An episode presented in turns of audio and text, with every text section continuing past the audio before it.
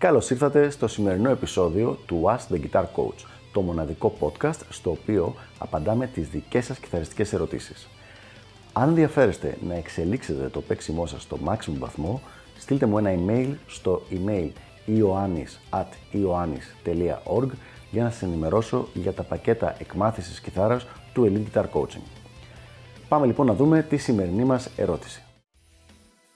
Δεν μου αρέσουν οι Epiphone Les Paul, ούτε οι ESG. Υπάρχουν κάποιες άλλες καλές κιθάρες από μαόνι με διπλό μαγνήτη είτε set neck είτε neck through περίπου στα 500 ευρώ για να μπορέσω να κοιτάξω. Αυτή λοιπόν παίζει να είναι και η πιο συγκεκριμένη ερώτηση εξοπλισμού που μου έχουν στείλει ποτέ. Τι μας λέει λοιπόν ο ακροατής; Μας λέει ότι έχει περίπου 500 ευρώ, θέλει να πάρει μια κιθάρα που να είναι μαόνι είτε set neck είτε neck through με διπλό μαγνήτη, με humbucker. Δεν του αρέσουν οι Epiphone Les Paul και οι Epiphone SG, πράγμα στο οποίο συμφωνώ απόλυτα. Τι επιλογές υπάρχουν στο να αγοράσει ένα καινούργιο τέτοιο όργανο; Για να δούμε λοιπόν αν μπορώ να τον βοηθήσω. Αγαπητέ φίλε, όσο αφορά τα καινούργια όργανα και με τα, αυτά με τα οποία έχω προσωπική ε, εμπειρία, δεν έχω να σου προτείνω κάτι σε καινούριο περίπου στα 500 ευρώ σε αυτά τα χρήματα.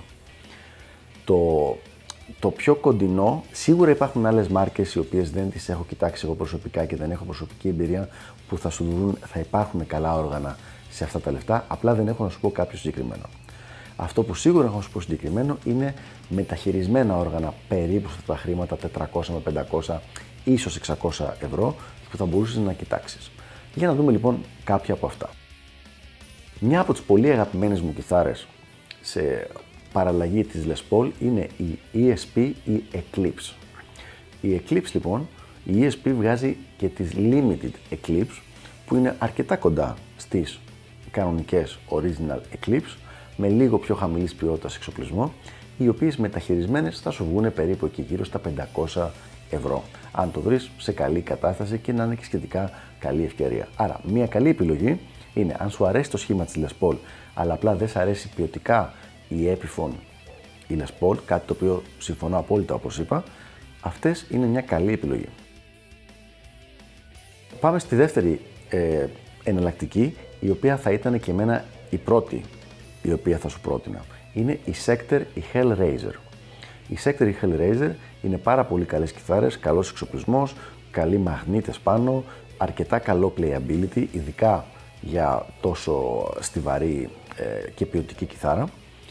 Εγώ θα σου την πρότεινα χωρίς τρέμολο, να πάρεις δηλαδή με κανονικό, με κανονική γέφυρα, με να είναι bridge, set bridge και να κοιτά, έχουν πάρα πολύ ωραία χρώματα, κόκκινα με flame maple, είναι πάρα πολύ ωραία γενικά καλοφτιαγμένα, καλοφτιαγμένα όργανα.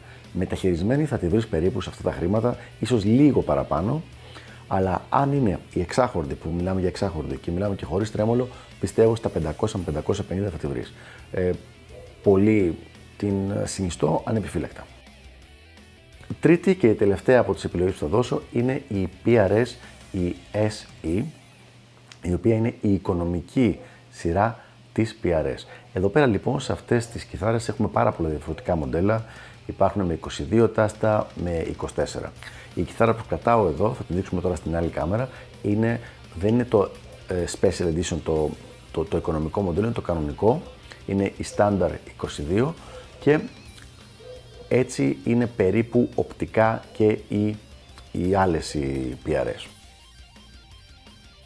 Εδώ λοιπόν είναι το όργανο. Η μόνη διαφορά σχέση με αυτά που είπαμε είναι ότι η συγκεκριμένη είναι bolt-on, δεν είναι set neck ή neck through, αλλά εγώ έχω δει ότι τουλάχιστον στην ακριβή σειρά δεν επηρεάζει τόσο το sustain και την ποιότητα ε, του ήχου που θέλεις να βγάλεις. Όπως έχω πει πάρα πολλές φορές στα The Guitar Coach, είμαι πάρα πολύ fan του όταν κάποιος έχει οικονομικούς περιορισμούς να παίρνει μεταχειρισμένες κιθάρες εφόσον μπορεί να βρει κάποιον άνθρωπο να τον βοηθήσει στην επιλογή και στο τσεκάρισμα ε, του οργάνου και με τα περίπου 500 ευρώ που λες, οποιαδήποτε από τις τρεις κιθάρες αυτές θα μπορέσεις να τη βρεις μεταχειρισμένη περίπου σε αυτά τα χρήματα.